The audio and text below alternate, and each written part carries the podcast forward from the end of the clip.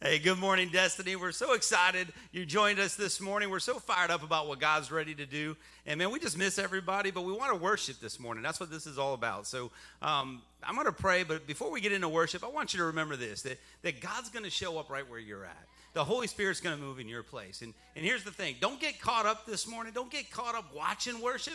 I want you to actually worship. I want you to, to be in your place at home worshiping. And, and that's what this is all about this morning. So, so guys, we're just going to usher in the Holy Spirit right now. I want to pray real quick. We thank you for tuning in. Do me a favor, share this. Share this with some friends. Share this on, on social media. Share it via text message. However, you can get it out to people that just need a little taste of Jesus this morning. We just want to give them an opportunity to, to just experience what we're going to experience right here. So, so, guys, we love you and we thank you. Let's pray, and then we're going to jump into worship. So, Father, we thank you, God. We love you, Lord. You are so, so good. Hmm. Come on. Come on, Father. We, we ask you to, to just let your presence be known this morning, Holy Come on, Father. We ask you to show up, Father God, in, in every home, everybody that's listening, wherever they're at, at work, at home, in their cars. Come on, Holy Spirit. We just ask you to show up in a mighty, mighty way. Father, we just love you and we just want to honor you and worship you this morning. We want to give you all the praise, all the honor, all the glory, God. We just love you, Lord, and we thank you for everything you're doing. Father, we just give it all to you. In Jesus' mighty name we pray. Amen. Come on, y'all. Let's all get ready to worship. Come on, stand to your feet at home. Let's worship.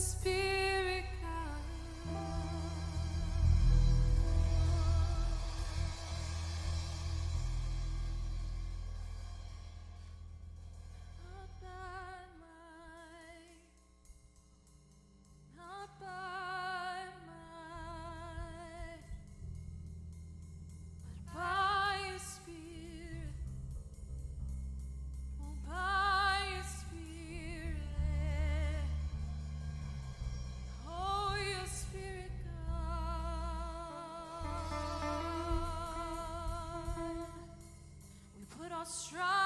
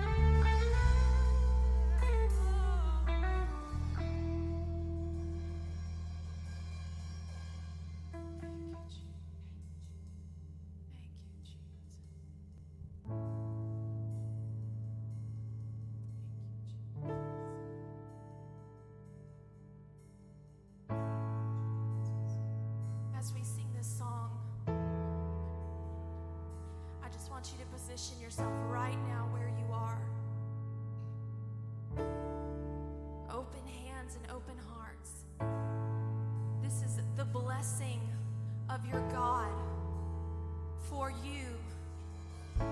This is his heart towards you, and we're going to sing it over you. Open your heart, open your mind, open your ears,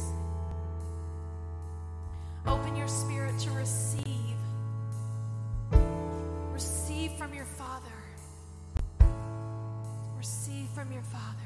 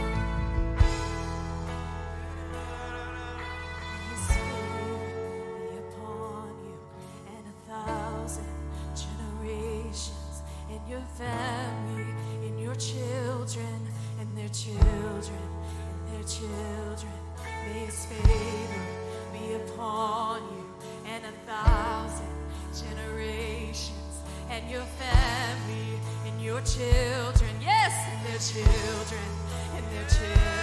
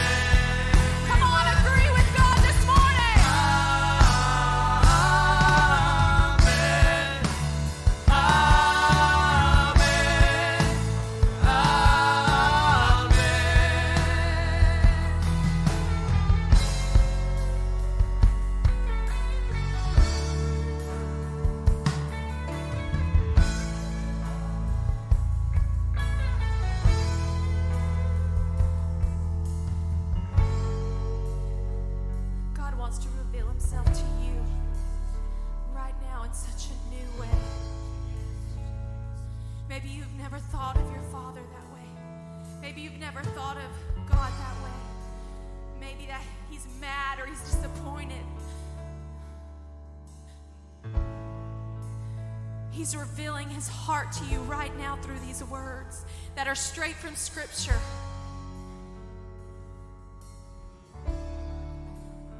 Thank you, God, for revelation of who you are. You are for us, you are with us.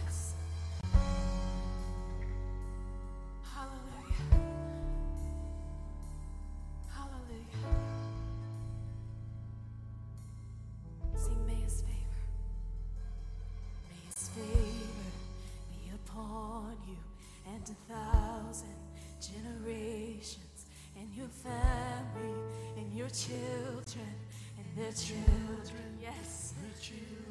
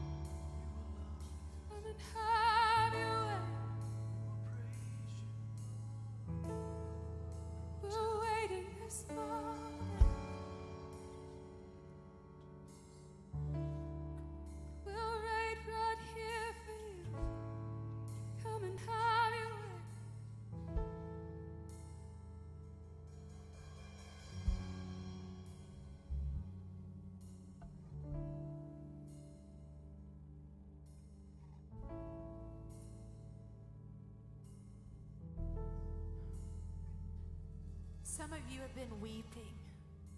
Keep playing that. Some of you have been weeping. Some of you have been in a place of weeping a long time. The Holy Spirit is meeting you right now with such comfort. He is the comforter. He loves to rejoice with us on the mountaintops, but He is even closer in the weeping moments, in the valleys, because He is drawn to your pain. He cannot stay away from a wounded sheep. He leaves all the rest to come and find you and hold you and mend your wounds.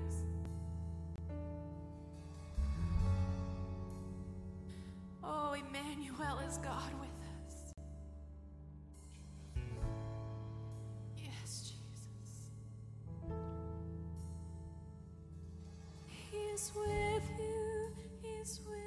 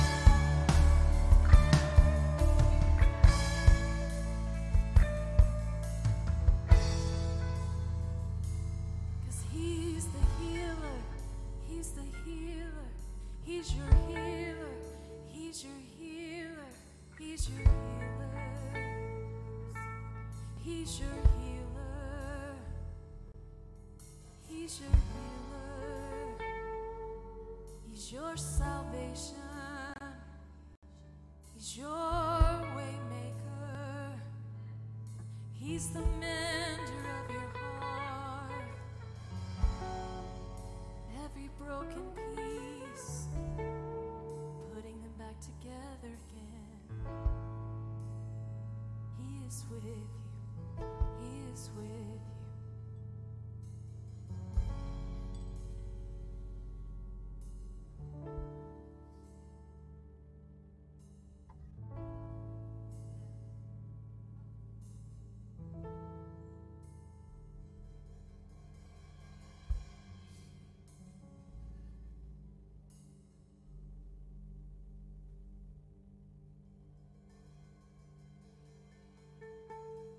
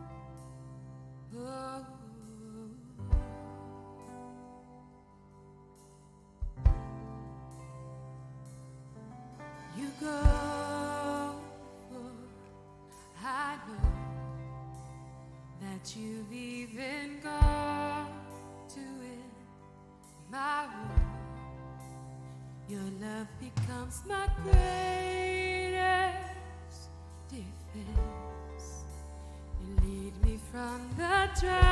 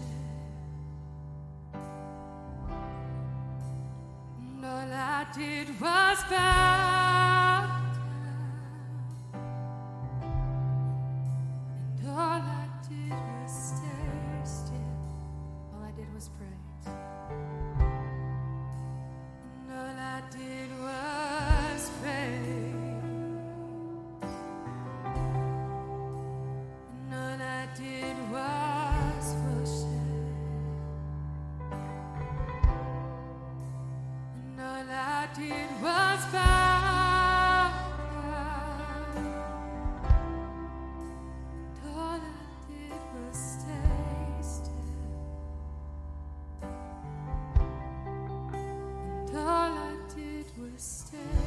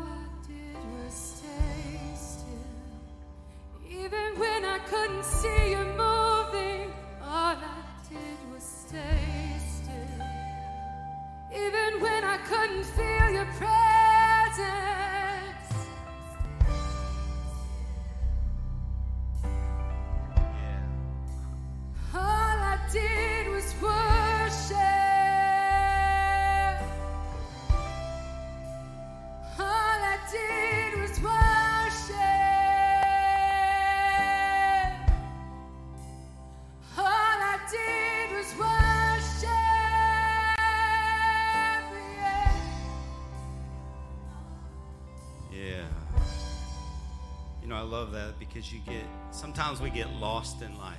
We get lost and caught up in the, the ways of the world. And sometimes you get lost. You get in that moment where where the worship is is hard to really find. It's hard to find the time. It's hard to, to just give it all to God.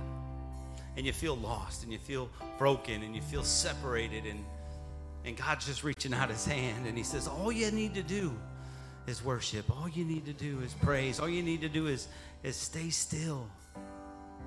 Mm. And He's going to put you back together again. He's going to pick you up, and He knows exactly where you need to be. And He's going to meet you in that spot. We serve an all powerful God. He is so powerful. Hmm. Just to be in that moment, just to find time to to reach out to him and to to, to just worship Him. God is so good. He's so good. He's so good. So, Father, we thank you, Lord. Come on, we worship you this morning.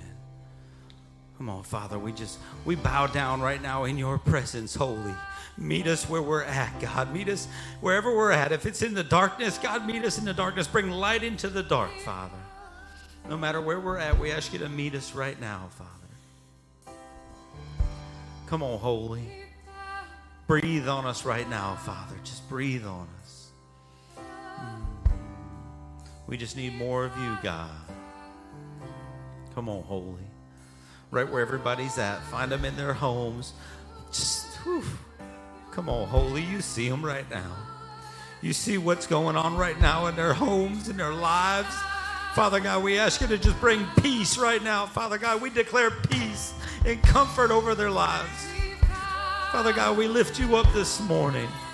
Let our praise, our worship be, be the weapon of choice, Father God, as we battle. But Father, we give it all to you. Come on, holy. Come on, holy. Oh, come holy. Come on, Father, we give you all the praise, all the honor, all the glory this morning. In Jesus' mighty name we pray. Amen and amen. Come on, y'all. Come on, you got to lift up a shout of praise at home as we're lifting up a shout of praise here. Come on, we love you, Lord. We love you and we thank you. Come on, Jesus. Woo, so good. Man, it's so thick in here, guys. I just, man, we just pray the Holy Spirit's moving right where you're at. Look, we're going to take a few seconds to, to change this stage out and get ready to bring an amazing word. We love you. We'll see you here in just a few minutes.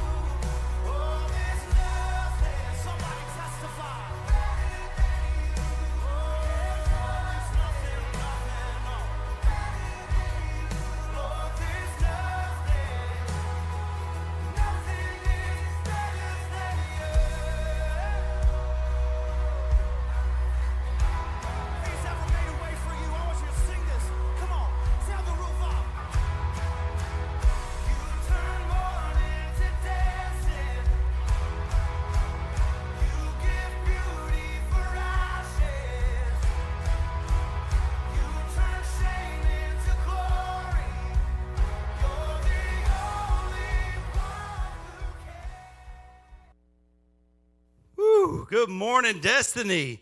Man, what a powerful, powerful movement this morning. I'm telling you, it's really good around here. Uh, so I hope the Holy Spirit's moving in your house. Look, I'm DJ along with my wife Jules. We get the honor to pastor here at Destiny Church. Come on, we love you all so much. We miss you all so much. Look, it's that time virtual hugs. That's right. You know, I love it. We got to see a thing on Facebook, and um, Holly, uh, she got the post. The fact she was giving a virtual hug, hug back. So come on, we're feeling here. Hopefully, you feel it in your house. Hopefully, you can feel that love come through your screen right now. And look, I know we can't be together physically, but man, the Spirit's moving this morning. I'm so thankful for our online services. I'm so thankful for just social media and what we can do right now when you're not here. I'm so thankful for our production team. So if you don't know, we have a full production team here. I give it up for our production team. They make this happen every single week. So they're back there in, a, in our online studio, in our production box, and they're doing lights and cameras and sound. And I'm so thankful for our worship team. Such a powerful, powerful team of people that they want to come in and they want to worship for you. And I'm so thankful this morning for Great Oaks Church, Great Oaks Church Pastor Jason Beck over there. Man, we love you guys. Uh, man, Amen. Cassandra came out to worship with us this morning. It's so nice when we can do kingdom minded things. So when churches can come together to worship together, it's so powerful. And we're so thankful for you. I'm thankful to do life with you guys. Man, it's such an honor to, to just do that. So we thank you for that. So do me a favor before we get any further, share this link. Get this out to people that you know. Get this, get this out there so people can see this. They can they can listen to worship. They they can watch live right now online as, as we bring a word to you.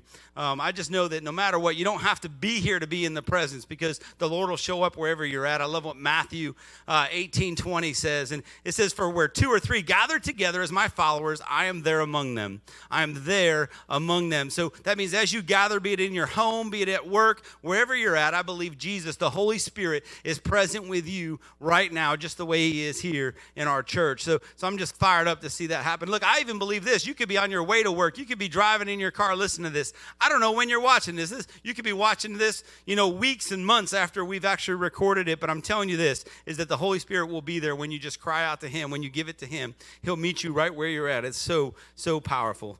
So I as always, and you know this, our number one concern as a church is, is for your health, your safety, and both physical and spiritual. So if there's anything physical that you need, any physical needs as you go through these times of, of, of being in quarantine and things like that, reach out to our church, call our church offices, let us know so we can reach out to you and we can help provide in any way we can. So if we can provide, we're going to reach out and help you in any way we can. But we also care about you spiritually. So if you're in one of those moments where you're struggling, things are tough, times are tough, you just feel like like you just need a little bit more, we have a prayer team standing by all the time waiting for you. Just reach out to them. We're going to put their numbers on the screen so that so that you can take a picture of that. Make sure you capture that. Make sure uh, that you just take a picture of that so that you always have it on you. So reach out anytime.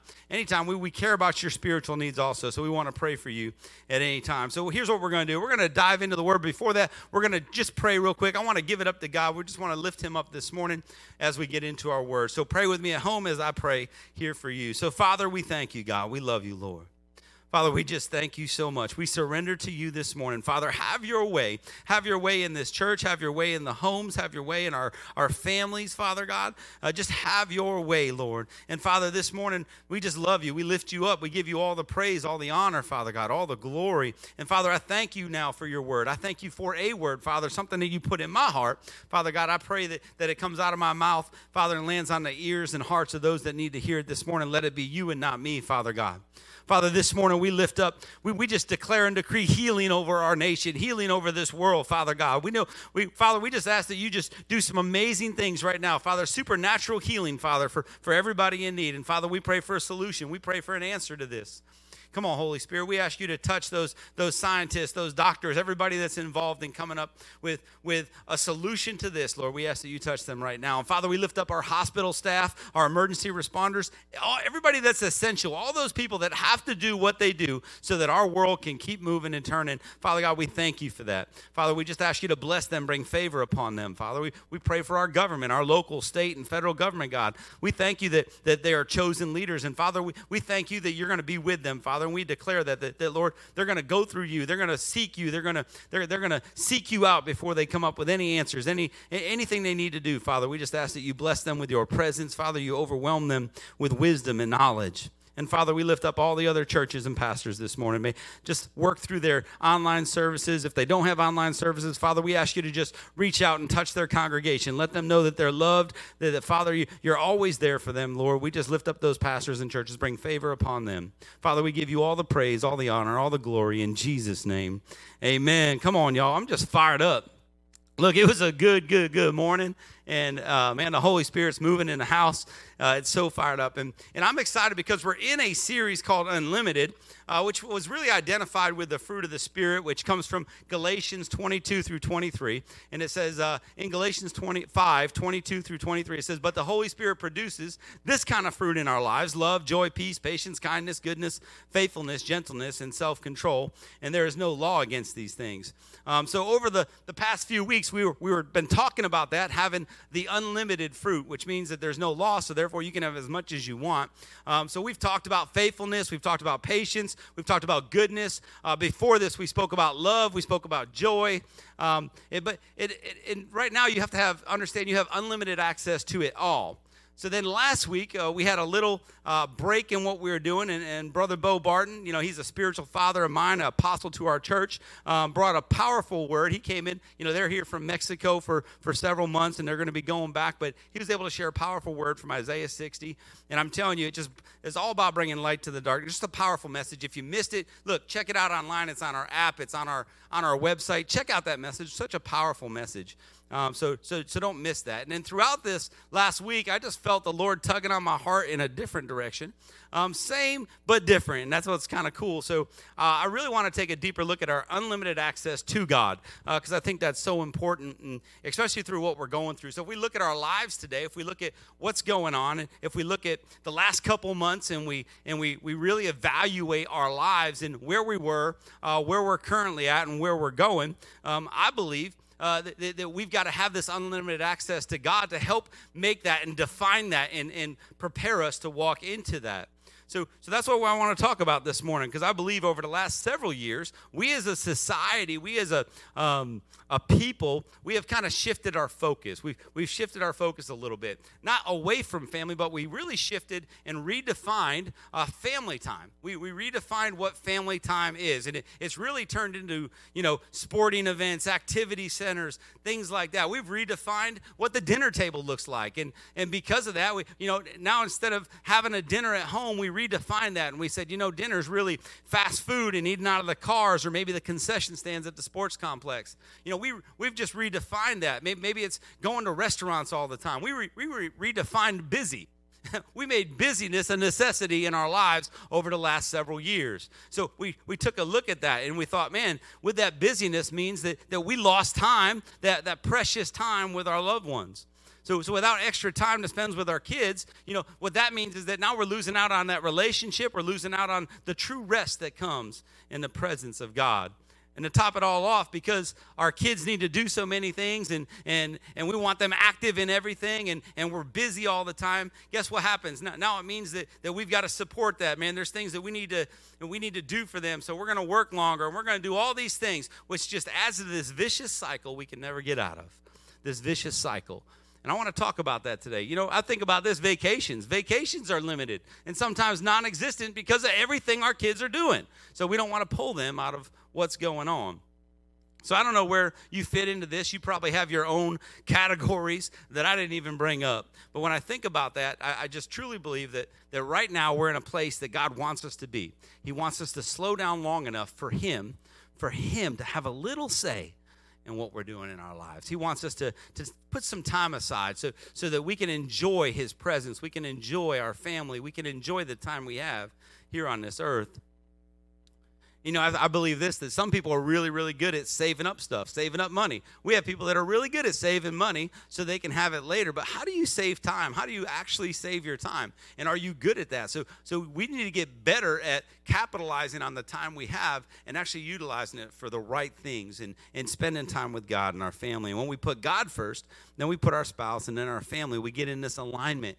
And God starts to bless that. And you see amazing blessings through that. So so I'm just I just believe when we do that, um, and we get in God's presence, he gonna, He's going to help define, uh, show you your purpose, your plans in life. He's going to start developing you in a whole different way. So now, if you're single and you don't have kids in your home, I understand that too. So guess what? This is the time God's created for you during this quarantine for to draw closer to Him, to really um, draw close enough to Him to where He's showing you, and and you get to start operating in those gifts, operating in what He wants you to do, operating with a purpose and plan in your life. And I know there's some people out there where you hadn't even started that. And, and throughout this whole quarantine, you, you've kind of not even pursued that, but it's not too late. It's never too late. So during, during this time, you just have to make time. You have to force yourself. You have to have priorities in your life to make that happen.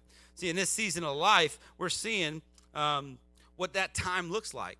So we're starting to see right now over the last several months in quarantine, we're starting to see what that time looks like when you're spending time with God and when you're spending time with your spouse and with your family and your kids. You know, so we get to see, we get a taste of that. And it's so precious, it's so powerful you know and i know there's still some people out there there's a bunch of people that that um, because of their professions they're they're essential uh, they're essential so therefore i know you're still working long hours but here's what i want you to capitalize on i want you to look at the other side of this that that even after work guess what you don't have all those activities to do you don't have all those sporting events to go to you don't have all that stuff going on so you can spend that extra time with your children, spend that extra time with your spouse, and spend that extra time with God.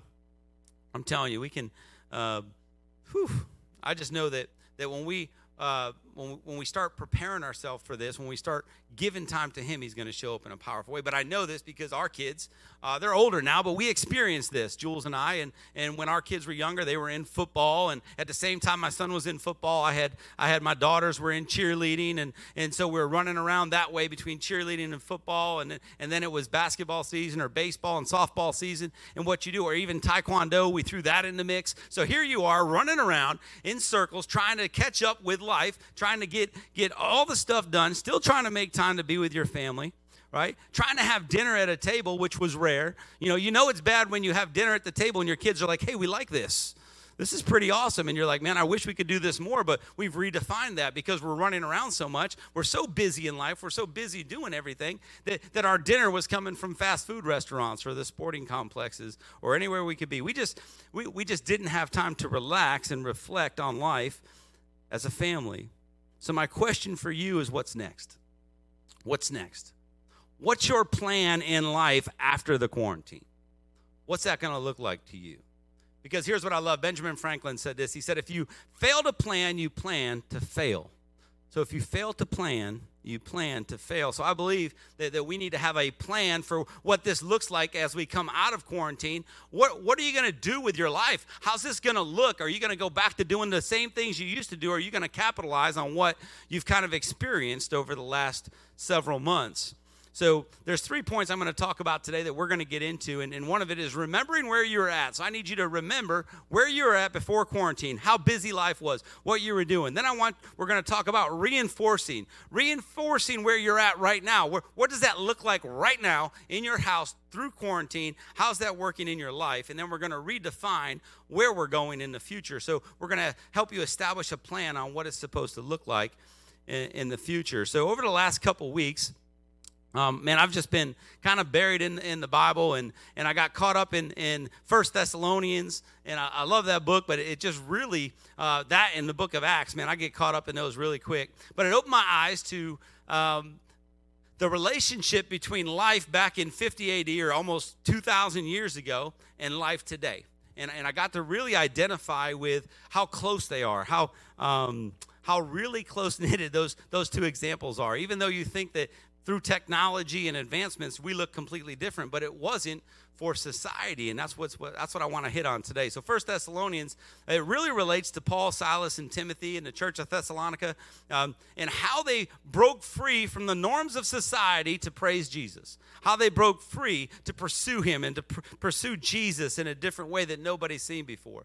And, th- and that book is really. Uh, First Thessalonians is really just a book that Apostle Paul wrote um, to the city um, to the church of Thessalonica uh, after he visited and had been there. You know, he had been away for a couple years. So there's a lot of setup with this. So we got some time today. So I'm going to go through the setup. I want you to understand the context behind this, I want you to understand where it came from. So we're going to kind of dig into the Bible this morning. So I hope you got your Bibles out. If not, you got a little second to get it while I scroll up my screen. Pull out your phone, whatever you have to do. Uh, we're going to start in the book of Acts because this really captures the, um, the entire thing, the entire story of Paul going into um, eh, uh, into uh, the church of uh, uh, Thessalonica. Uh, and, I, am going to butcher all these names too, so just bear with me when it comes to that. Um, phonetically, I'm going to try to get it. But here we go Acts 17, 1 through 9. And this is from the Passion Translation. Acts 17, 1 through 9. And it says, After passing through the cities of Am- Amphipolis and Apollonia, Paul and Silas arrived at Thessalonica as they customarily did, they went to the synagogue to speak to the Jews from the Torah scrolls. So, if you don't know what the Torah scrolls are, they're, they're the first five books of the Bible Genesis through Deuteronomy. And then for three weeks, Paul challenged them by explaining the truth and proving to them the reality of the gospel that the Messiah had to suffer and die, then rise again from among the dead. He made it clear to them, saying, I come to announce to you that Jesus is the anointed one, the Messiah. Some of the Jews were convinced that their message was true, so they joined Paul and Silas along with quite a few prominent women and a large number of Greeks who worshiped God. But many of the Jews were motivated by bitter jealousy and formed a large mob out of the troublemakers, unsavory characters, and street gangs to incite a riot they set out to attack Jason's house, for he had welcomed the apostles into his home. Now, Jason was one of the, the 72 others that Jesus um, appointed and anointed and sent out to preach the gospel. That's in Luke 10. You can, you can back read on that if you want. He said, The mob was after Paul and Silas and sought to take them by force and bring them out to the people. When they couldn't find them, they took Jason instead, along with some of the brothers in his house church, and dragged them before the city council along the way they screamed out, Those troublemakers who have turned the world upside down have come here to our city. And now Jason and these men have welcomed them as guests. They're traitors to Caesar, teaching that there is another king named Jesus. Their angry shouts stirred up the crowds and troubled the city and all its officials. So when Paul and Silas came before the leaders of the city, they refused to let them go until Jason and his men posted bail. Now, I know that's a lot of scripture, but I wanted you to understand what they went through as they got into this city. Because right before this, they were beaten. They were, they were beaten down, and now they go into another city just, just willing to, to preach the gospel. And they get there and they visit the city and they brought the gospel to a place that was being overrun with cults and false gods and corrupt government and, and idols. That's what was going on here in, in, in where they're trying to plant a church. I just find it so relevant to what we go through in life today and how we have to deal with what's going on today. So, you know, after Paul and Silas preached in the synagogue, and it says several Jews and non Jews converted to Christianity, and then things started to change. The Holy Spirit starts moving, things start happening there in the church. and then when I say church there, it's a home church. This is doing church in your home. That's what Jason did. But they had to go against the social norms. They had to go against everything that society was telling them was right. And that's what they had to go against. Same thing we deal with today. Same thing we have to deal with everywhere we go and everything we do. We have to fight the norms of society uh, to do what's right, to do what the word says. So I love where it states that those troublemakers who have turned the world upside down have come here to our city. Man, I would love that. Say, I turned the world upside down for Jesus. I'm going to bring the kingdom of heaven to earth. And they didn't like that because we were flipping everything, we were turning everything, we were allowing the Holy Spirit to move. Man, it's so powerful. And I think about that today and how we as Christians are doing that today. And we have to fight against it all the time, you know, about what society wants. And, and especially, you know, during this quarantine, we got caught up in this and there was this struggle. What's the church going to do? Are they going to shut down? Are they going to stay open? Are you going to listen to the, to the law? What are you going to do? And here's my thing, and this is what I understand. You need to understand this too that we don't walk in fear. We, guess what? We don't operate out of fear, but we do operate out of honor so what we're doing by, by, by shutting down church and doing it online, we're trying to honor the authorities over us. We're not walking in fear. We're not going to be scared about what's going on. That's not us. But we are going to honor the authorities over us, and we're going to, we're going to let that happen. So remember, we're not doing this out of fear. We're doing this out of honor, and you need to understand that. So just think of all the things you do in life right now just because it's become a norm over the last 20 years, all these things that have creeped into our life, creeped into what we do, has become a norm. And it starts out small and then it just starts taking over. And pretty soon, something you didn't think you would ever do, you're doing. I mean, it's that powerful how society works. So let's go back to the Bible. I just want to capture this. So, um, from the season they were in um, with the Thessalonians, the, the believers, they kept the faith no matter what. They kept dealing with it. They kept saying, you know what, it's okay, we'll be persecuted. You, you can come at us. But because they, here's what they did they remembered what life was like without that, without the word, without Jesus. They remembered how life was and what they didn't like, and now they were operating out of hope. Now they were they were operating and worshiping um, um, a Holy Spirit, the, the God, and instead of these empty idols and, and trying to keep up with society. So they went against the norms. They redefined who and what they believe in, and that's so powerful. Um, it's so powerful to see a group of people just transform an entire area in an entire city. They say that city was like 100,000 to 200,000 people at the time. But see, here's the problem because of what happened, because, you know, like I said, Paul and Silas, they're used to getting beat. That's just how it is. And they, they weren't ready for another beat down. So obviously they had to run. They had to, to, to save their own lives. They said, we're going to get out of here. And they left. They left. And they felt bad that they left because they had just started a church. They just started this relationship. They just started planning something great.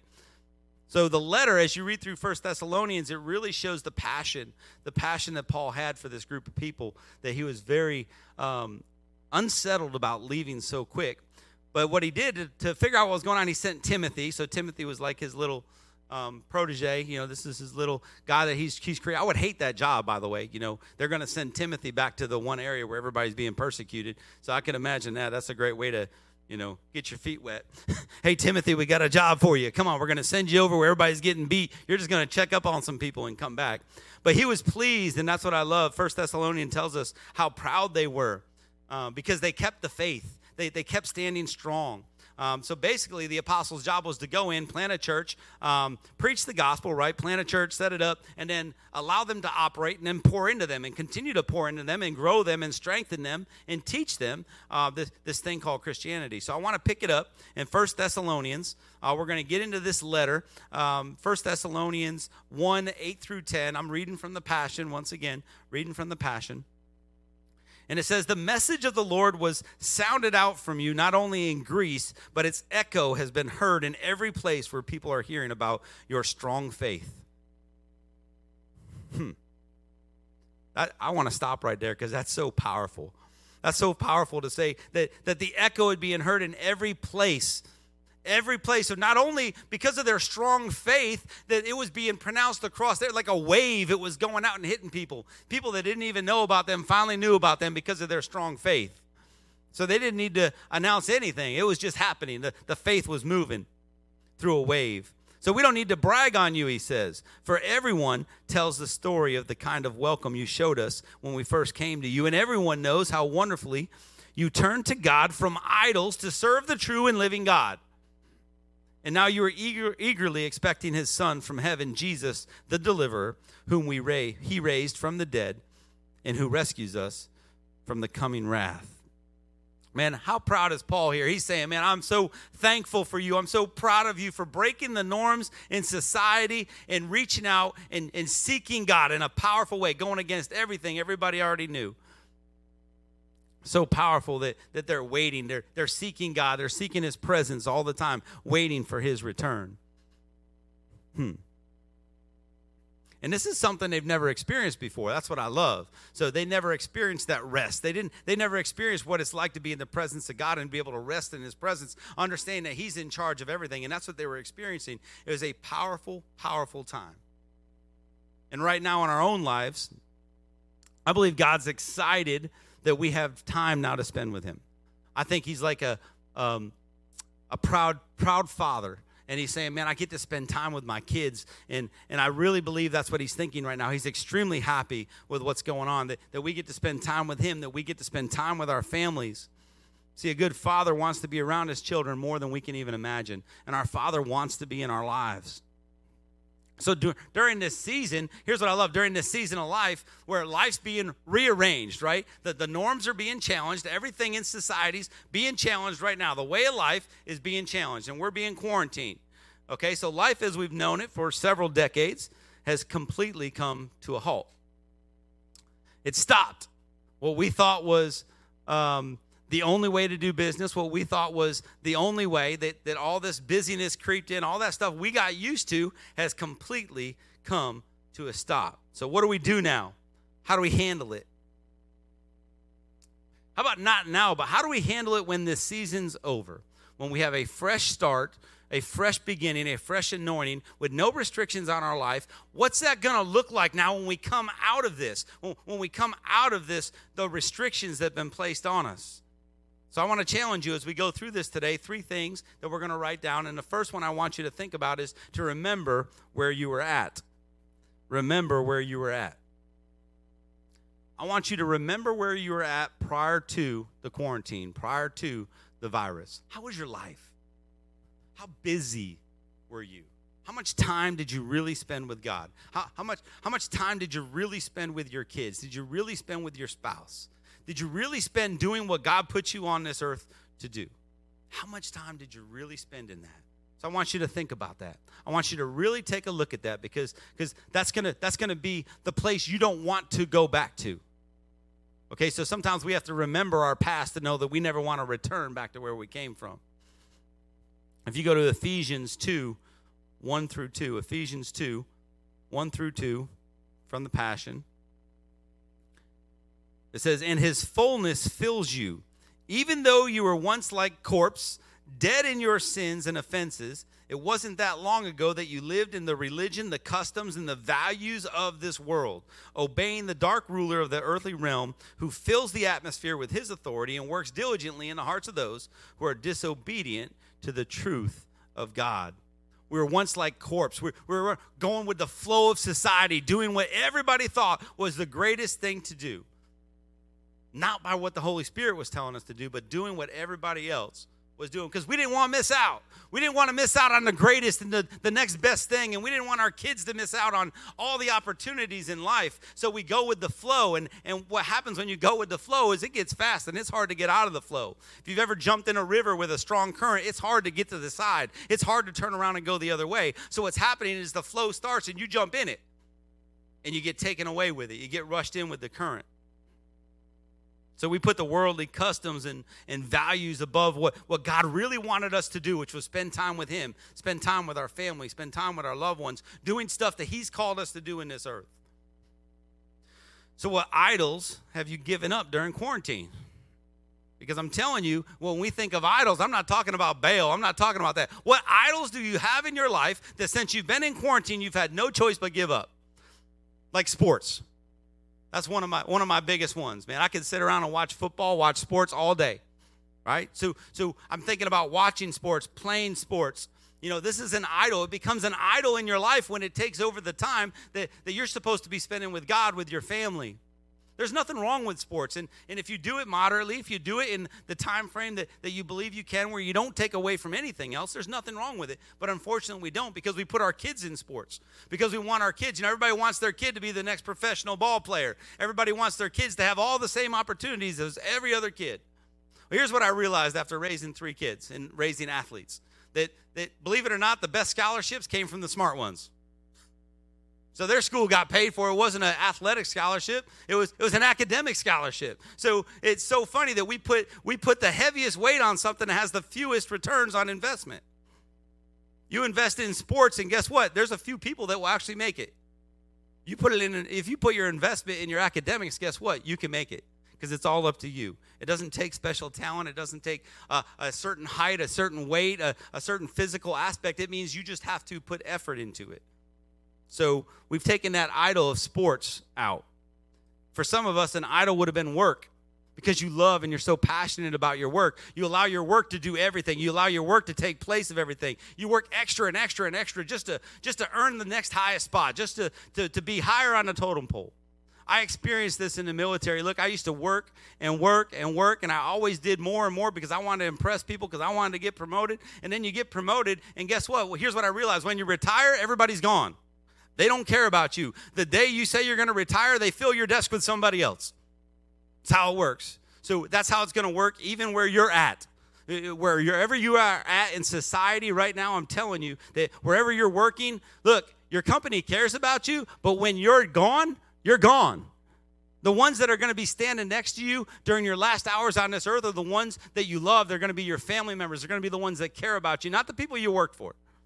So I'm not saying work's not important. I'm just saying that sometimes we put it as an idol and we think the more we work, the, the better we're going to be, the more money we're going to make, the, uh, the more prestigious we're going to be in the world. And we've got to pull that aside. That's an idol and we're getting rid of that.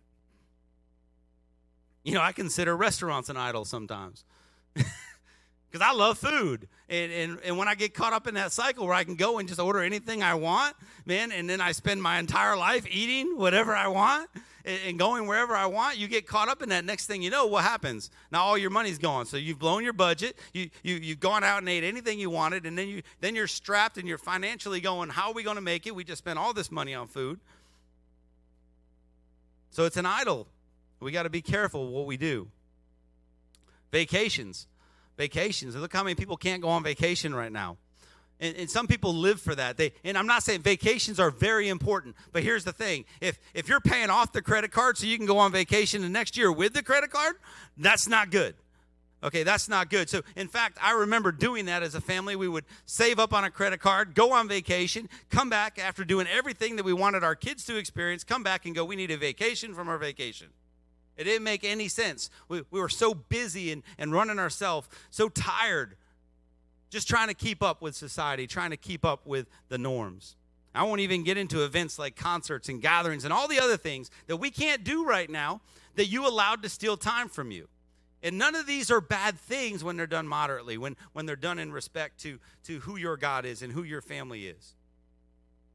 So, what ruled your life? Where did you put your time? Where did you put your money?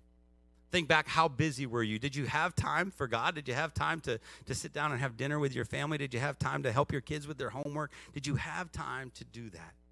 Were you fulfilled or were you empty? How were you? So it starts with remembering where you were at. Because hmm. here's the thing I'm sure there were some good things. I'm sure looking back at, you know, there were some things right now that we had to give up on that were really good for us. And, you know, gathering in church, that's really good. And so so I understand there's some things we had to give up that were good, but there's some things we we had to give up that were just eh, they were easy, they were fun, and we allowed it to take place. So so I want you to remember that you can still go back and do some of the good things. Uh, we just got to watch what we put above God, what we put above our family, and what we're creating as an idol. So, as you remember where you're at, I want you to take a good look at how things are now. You need to take a look at how things are now. So, now you know where the past was. How's your life right now?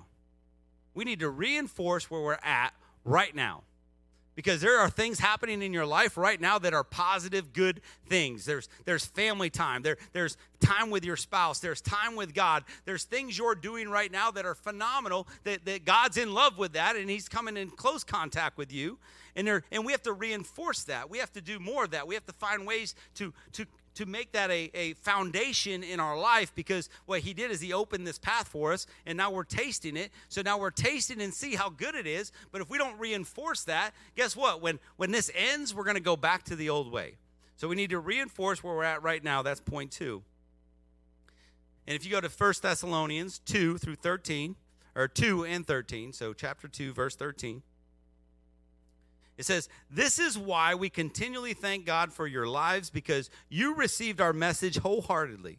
You embraced it not as the fabrication of men, but as the Word of God. And the Word continues to be an energizing force in you who believe. And that is so powerful. Paul, Paul was so thankful for them because they actually embraced the word. They read the word. They, they were living the word in their lives and they were seeing the fruit come out of that. They were seeing the peace and the rest and, in the presence of the Holy Spirit in their life. And I believe that that's what it is. This is an opportunity right now as we're in this season in our lives. It's, a, it's almost like a message from God saying, hey, look, I need you to reprioritize things. I need you to, to refocus on where you're at right now and look at how good things can be in this time of rest, in this time of peace, the time that I've given back to you. But I love what it says about the Word of God is an energizing force. It's an energizing force, and that's going to guide you, it's going to push you, it's going to give you the power to move forward. So when I think about being energized, I think about what are you plugged into? Are you plugged into the right source to charge you up? Because if, if the Word of God is the energizing source, if that's the force that charges you, are you plugged into it? Because I can tell you this sometimes we think we're plugged in and we're not. You know, I've got, a, I've got an iPad. In fact, this one right here. When I want to charge it at night, I look for that little white cube, the little Apple cube. And when I don't have that Apple cube, I plug it into some other adapter and I plug that in. I wake up in the morning, it's still dead. I think I plugged into the right thing, but guess what? It didn't charge anything. So if you're not plugged into the Word of God, you're plugged into what society thinks, the norms of society. If you're plugged into the world, you're not going to get charged up with the right stuff. You're not going to have the right force to drive and propel you forward. So, how many of you are plugged in the wrong thing, thinking you're charged up, but you're getting it from the wrong source? Thinking that that's what's filling you up, especially in this moment we're in right now, where you have time on your hands and you're thinking, oh man, this is perfect time to catch up on my movies and catch up on Netflix and, and, and get into all these things. And you're losing out on the opportunity that God's laid in front of you. He's given you the source, the energy, uh, that, that, that, that source of power that energizes you. He's given you the word. So are you embracing this time and utilizing it to draw closer to God, closer to your family, closer to your spouse, closer to the purpose that God put in your life? So, what are you doing now that you're truly enjoying? What are you enjoying right now? What is it that you're just going, man, this feels so good. How come we never had this? That's what I need you to focus on. So maybe it's, hey, I get to read my Bible more. Maybe I get to I get more time to to pray, more time to worship. Maybe it's I get to spend time with my kids and my spouse, and, and I get to t- maybe even catch up on stuff that I like to do, having a hobby at the house where you get to knock out some stuff, but you also get to experience what you love to do in the first place. So so what are you experiencing right now that's good? because you need to continue to, to, to set aside time to spend with God. You need to continue to set a time, time aside with your family and, and doing what you're supposed to do. So, what memories are you creating? What memories are you creating with your kids because and your loved ones? Because that's so important. You know, things things go away, but memories are always there. You know, that's so good that we can always have those memories. So we continue to make time for our kids, our spouse, our pets, yourself. Continue to do that. And are you enjoying that? Is that the part right now that you're enjoying? Because when we think about what we're enjoying, what we didn't like before, it helps us prepare for what we're going into. So, what are you doing right now that's reigniting a passion inside of you that's, that's drawing you closer to God? Because it needs to be reinforced. You can do it once, but you have to reinforce it. You know, I think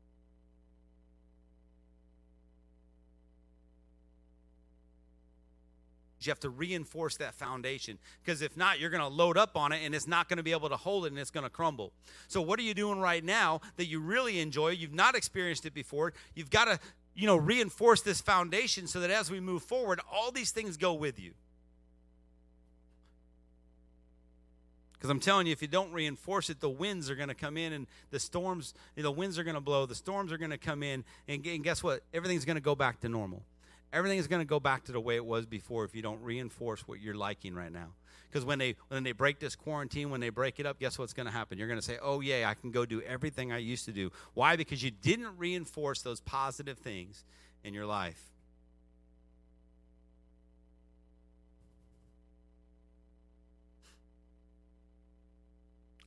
So, as we get to that point in quarantine, we have to be ready for it. We have to be ready for them to say, okay, it's time to start releasing some of these restrictions. You can start going back to church, going back to doing what you're doing. So we have to one remember, remember where we're at. We need to reinforce, you know, the good things that are going on right now. And now as we move forward, we have to redefine where you're going to be in the future. You have to redefine where we're going in the future. So, so what is the future going to look like for you? What are, what are those things that you learned from your past and now you're reinforcing from the present that you want to take into the future because you want to experience that blessing? You want to experience what that's going to be like. You want to see those positive things come out in your life.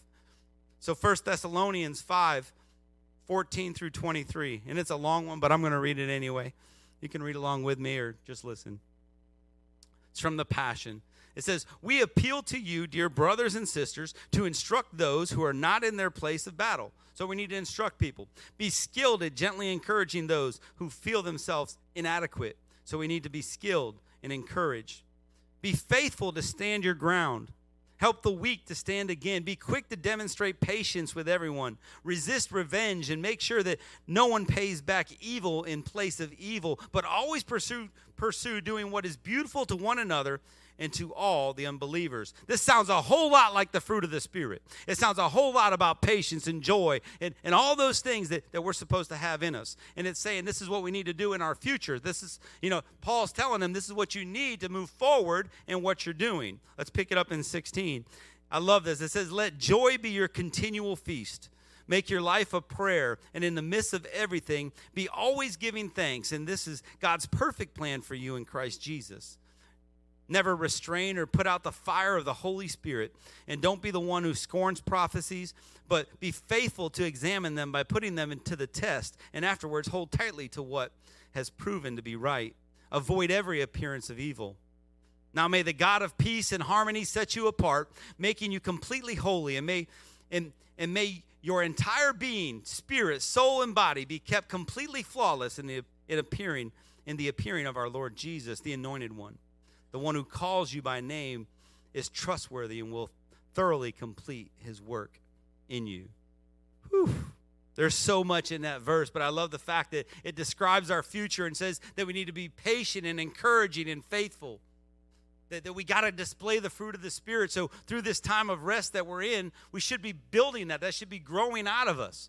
I mean, come on, if you got kids at home and you spent this entire quarantine with them, your patience is probably pretty high right now. I would think so uh, you've had to deal with kids the whole time. So you should be really well dealing with adults. Right, Sarah? it's so good. I love our worship team. Eh, they, they get to sit in here while I preach, so they get it firsthand.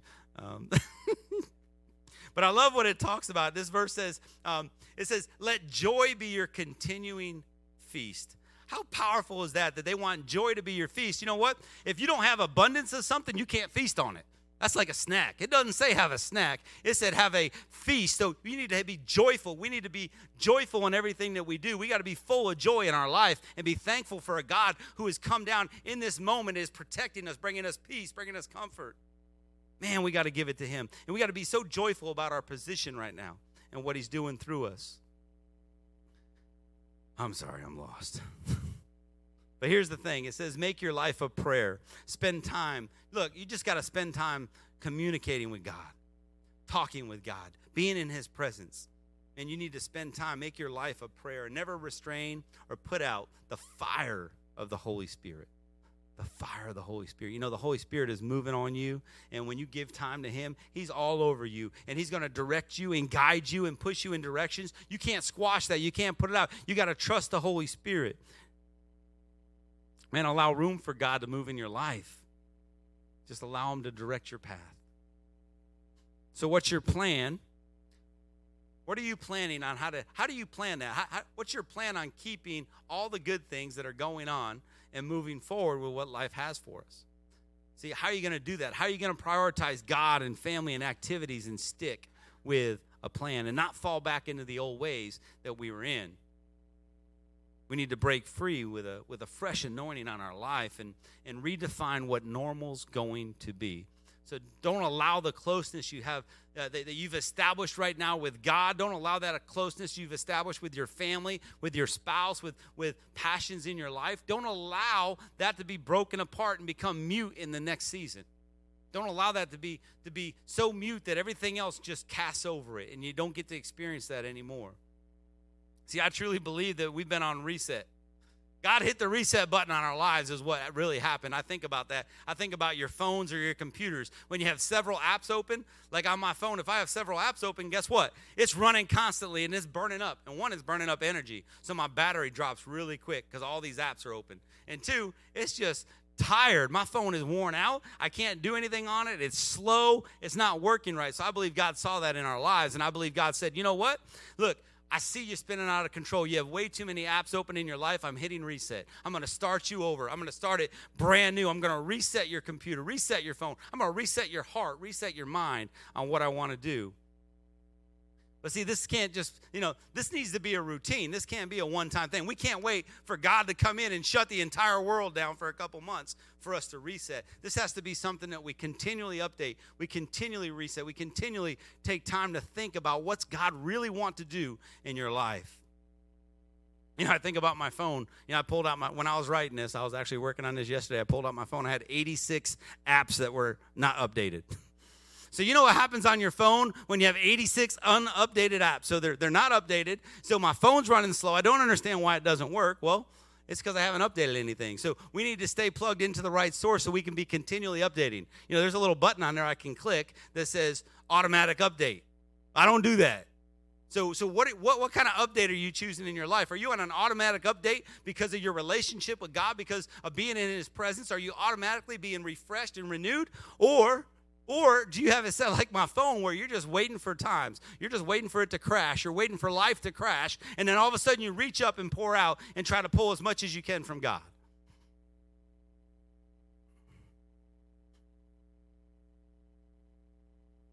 Because I'm telling you, if you don't update, what you're going to find out is this, this, this fresh anointing in your life, this closeness you have with God, this newfound schedule of reading the Word and being in His presence.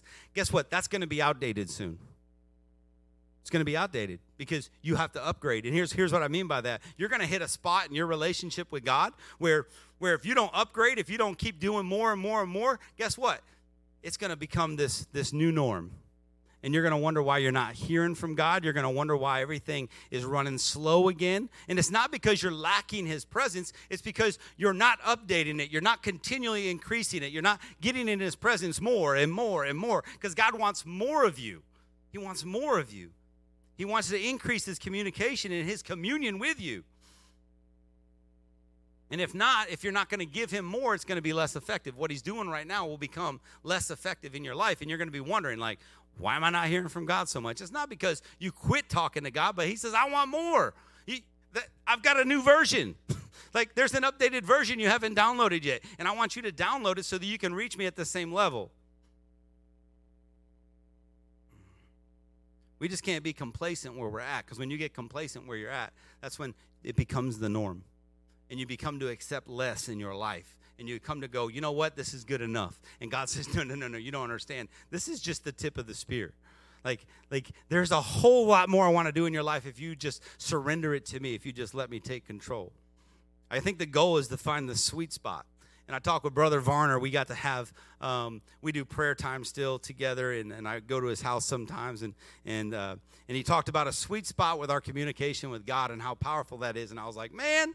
I love the sweet spot. It's like playing golf. So, uh, so I related to sports because yesterday I got to play golf, first time in three years. It was so good. Um, I got to play golf uh, with Pastor Jason Beck from Great Oaks Church and um, Trustee Tim Lowe. So he was out there, and then uh, man, we had a. Uh, Pastor Lamar and his son were out there. And man, we just had a really good time playing golf together. But here's what I realized I didn't play well, so by far. Like, so I actually played pretty bad. So that wasn't the fun part. But when, when I already had it plugged in my mind about being in a sweet spot with God, I started thinking about my golf club. And I started thinking that even when I was playing yesterday, when I hit that golf ball with the sweet spot of the golf club, I didn't have to do anything. Like, I gave the, the, the least amount of effort, and the ball went so far and so straight and so perfect with the least amount of effort because I hit it in the sweet spot. So I want to be like that with God all the time. And I want to be in the sweet spot with the Holy Spirit where I can just be, be in his manifestation. I want him manifest inside of me. I want to just be in his presence so much that he flows out of me. That when I come up upon people, I can just let the Holy Spirit work through me. But that's being in the sweet spot with God and it needs to be effortless. You can't do it. You got to let the Holy Spirit move in your life. But I want to be there where if it's effortless for joy and peace and kindness and goodness and gentleness and faithfulness and self control just happen. They just happen. You don't have to fight it. It just happens because you're in the sweet spot. Man, I want to experience and, and just feel the wholeness of Christ in my family and in my church and, and, and all the priorities in my life. I just want God to be there. So I want to be in that sweet spot. And I believe some of us are there. And I believe during this time you can be there because God has so much more for each of us. We're just going to give Him room in our lives to operate. We have to make room for Him. And now He's put us in a spot where we can. We have no excuse other than that we don't want to. Whew, I'm telling you, it's that's powerful.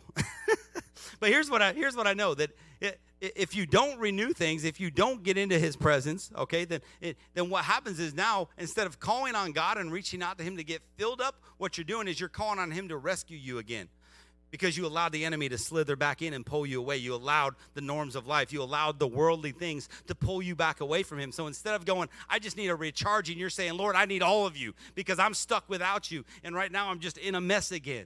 That's what it turns into if you constantly don't seek Him, if you're not in that sweet spot. So when things are idle, they operate at the lowest level. So when things are idle in your life, when, when you're operating with your presence of the Holy Spirit, when, when spiritually you're operating at idle, it doesn't mean you're off, it means you're running. It means you're doing what you're supposed to do, but you're just at idle. So you're operating um, at the lowest level you could possibly operate at. That's what you're doing. You know, I think about this. I've got a leaf blower. I just bought a new leaf blower, and man, I love this leaf blower. It's amazing. Like, guys, we get fired up over like just tools, things that make noise. I mean, it blows leaves, but I don't care. You know, I, I, had one for years and it, and it died on me, and, and I could never get it to run right. It just wouldn't run right, so I went and got a new leaf blower. And here's what I love about it a leaf blower, when I turn that thing on, it runs at idle. And when it's running at idle, guess what it's doing? It's pushing the leaves. So one, two, three, five, ten leaves. It'll push those leaves when it's running at idle. But eventually those leaves form a pile. And when those leaves are in a pile, you cannot move it at idle. You can't move it at idle. At some point in life, you're going to have to pull the trigger on that thing and allow it to run at its full speed to move the pile. So think about that in your life. What's going on in your life that you're using your idle speed of your spirituality, of your closeness to God? You're at idle, just moving the leaves. And you're just trying to get the leaves out of the way. And what's happening is those leaves, they're building a big pile in your life. And you're not going to be able to move them anymore at idle. And God says, guess what? I need you to run with the trigger pulled. I need to operate in a fullness of everything I can give you.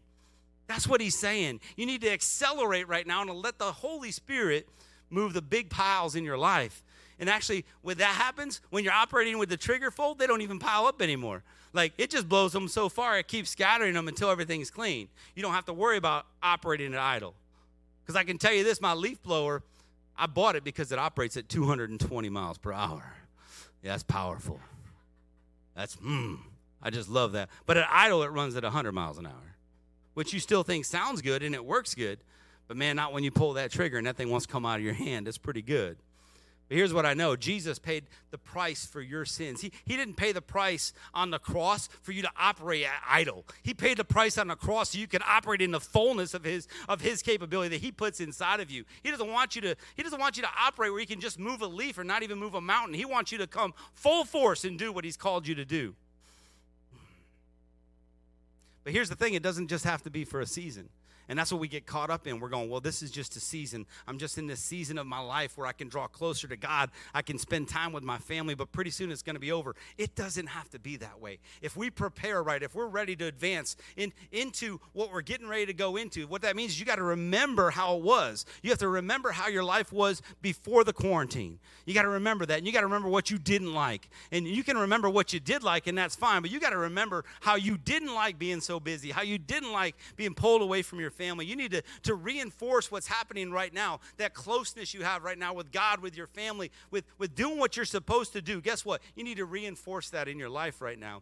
And we need to redefine what it's going to look like when we move forward into the future. We need to redefine how our lives are going to be when, when this quarantine's lifted and we start walking back into the world, doing what, what obviously we have to do, but also listening to the Holy Spirit and saying, God, I'm going to let you run my life. I'm going to listen to you more. I'm not going to allow the, the world and society to build up these walls around us again that keep us from operating in the movement of what God wants us to do. So that's my prayer for you this morning, for you and your family. I want you to experience God in a way and in a place that you've never experienced Him before. I want to see you operate in the sweet spot. I want to see you just operate in that time when God can just so easily flow through you and, and He can use you as a mighty tool in His kingdom. I want to see that. And so for some of you, I believe this idle time has gotten the best of you. I believe you've taken this idle time and maybe you haven't stepped full force into what you could. You're operating on idle. You haven't taken advantage of the time God's given you right now to draw closer to Him, closer to your family. You need to know this it's never too late. It can start today. All you have to do is surrender some time to Him. All you have to do is say, you know what, I'm going to take advantage of this time, and God, I'm going to give it to you first, and I'm going to let you work in my life. And I'm going to take the time, and I'm going to make the time to spend time with my family, spend time with my spouse, and spend time with my God. But it's never too late.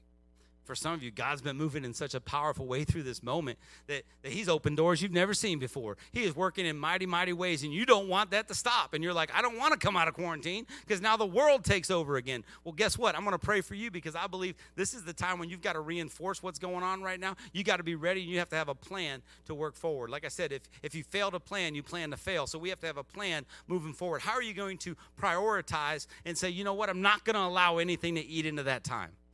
No is okay. Guess what? We don't have to give into the world. We don't have to give into what society says our kids have to have and, and we have to have. We don't have to do that. We can submit to the Holy Spirit and let Him work. So I want to pray for y'all. So as I pray here, I want you to be praying at home. But we're just going to lift up the Holy Spirit this morning. So, Father, we thank you, God. We love you, Lord. You are so good. Father, we just thank you that that you're always there and that, Father, even you can come in and, and, and pause time right now, Father, and give us this time back. We thank you, Father, for the reminder of who you are and, Father, whose we are and whom we are and what you're doing in our lives. We thank you for the time that, that, that you've given us right now to operate in, your, in, in, in what you want us to do, Father God. We, we thank you right now for that. Father, I, I lift up those right now that need to start pursuing you uh, at a higher degree, Father God, to, to, to, to, even if it means they just have to start their engines and operate at idle right now, Father God, I lift them up to you. Father God, I ask that right now you touch them in a mighty way. You do some supernatural movement in them right now, Father God, to get them refocused on what's important. Father God, I ask you to just touch them right now, Father. Spark something, ignite something in their body right now, Father God, that wants to pursue you even more to take advantage of the rest of this time, to, to get a schedule together, to build a plan for what they want to do in the future. And Father, for those right now that are just, man, they're just, ah, they're, they're spending so much time with you and they can feel your presence and they, they can feel your love as you just wrap your arms around them, Father God. I want you to reassure them that they can have that all the time, not just in this time, Father God, that they can operate in your rest in this peaceful place, Father, where you just come in and your Holy Spirit rules in our lives. Father God, I ask you to, to, to, give them the confidence and the ability to move forward, to set up a game plan, to, to not steal from you, God, but, but, but to steal from the world, Lord. And I'm not saying we can steal, God, but what I'm saying is that we want our time back. So, God, give, give us the ability to do that, to create that, Father. Guide us in that. So, Father, we just surrender it all to you. Father, we want more of you in our families, more of you in our homes, more of you in our schools. Father, more of you in everything that we're doing. So, Lord, you see them out there. You see the hearts right now that are dealing with that, God. So I ask you to do something amazing in them. Father, we just surrender it all to you. You have your way in their lives. In Jesus' name, amen. And I know right now, as you sit at home, there's a, there's a lot of people watching right now. And I believe there's some people watching. You want that peace. You want that rest. You want to know what it's like to have a father that cares so much about you, he'll never leave you, that he's going to be there, that, that even in your worst times, he's saying, just cry out to me you want that. You want to know what that's like. And it might be a first time, it might be the first time in a long time. But I'm telling you right now, today's your day. Don't wait another day. Don't miss another opportunity. Surrender to God today. Man, just, just invite Him into your heart. Invite Him in to, to, to run your life. Submit to Him today. And you can do that. The Bible says in Romans 10 9 10 that if you declare with your mouth Jesus is Lord and believe in your heart that God raised him from the dead, you will be saved. So you can experience, you can have this relationship uh, that several other people have with God right now. You can have this relationship with Jesus. You can welcome even the Holy Spirit into your heart, into your life. But it starts with you, and you can do it right where you're at. So when I say the Bible says declare with your mouth, it means we're, we're, we're gonna we're gonna announce, we're gonna we're gonna say a prayer together, but you gotta believe it in your heart. And only you can do that. So we're gonna do that this morning. I'm gonna give you an opportunity. I don't care where you're at, uh, what you're doing. Every head bowed, every eye closed. If you're at home, don't look around, but I don't care if you're at work, I don't care where you're at. But if you want Jesus in your heart for the first time or first time in a long time, just repeat this after me. Say, Jesus, I need you. Kept you out of my life for too long. I can't do this on my own. Change me. Come into my life. Be my Savior. I know you died on the cross, you rose again just for me. So today, I surrender my life to you. In Jesus' name, Amen. Come on. If you said that prayer at home, look, welcome to the family. You have a guaranteed spot in, in heaven. But do me a favor. If you said that, reach out to our church. I don't care if you email us at info at destinychurch.al. I don't care if you call one of our prayer partners right now. Call our church offices. Let us know. We have free resources for you, we have books for you. We want to reach out to you and help you take the next step uh, with your walk with Christ. Please let us help you with that. You don't have to do this on your own. Um, but we thank you for that. And, look, God's ready to do something powerful in your life. And I'm so fired up about that. I'm so thankful that we serve such a great God. And then here at Destiny Church, we just believe the biggest form of worship we can do is by giving.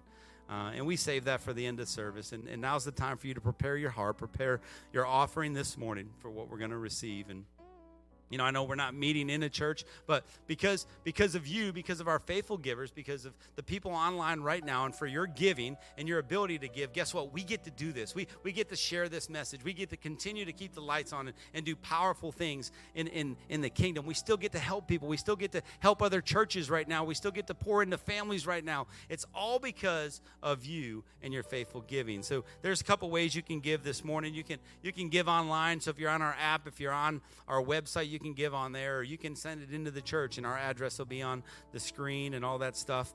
Um, but man, I just want to pray over our, our offering today. I just want to give that all to God and and man, we just want to be thankful for what He's doing in our life. So, um, so we're thankful for you because you're a blessing to other people when you give.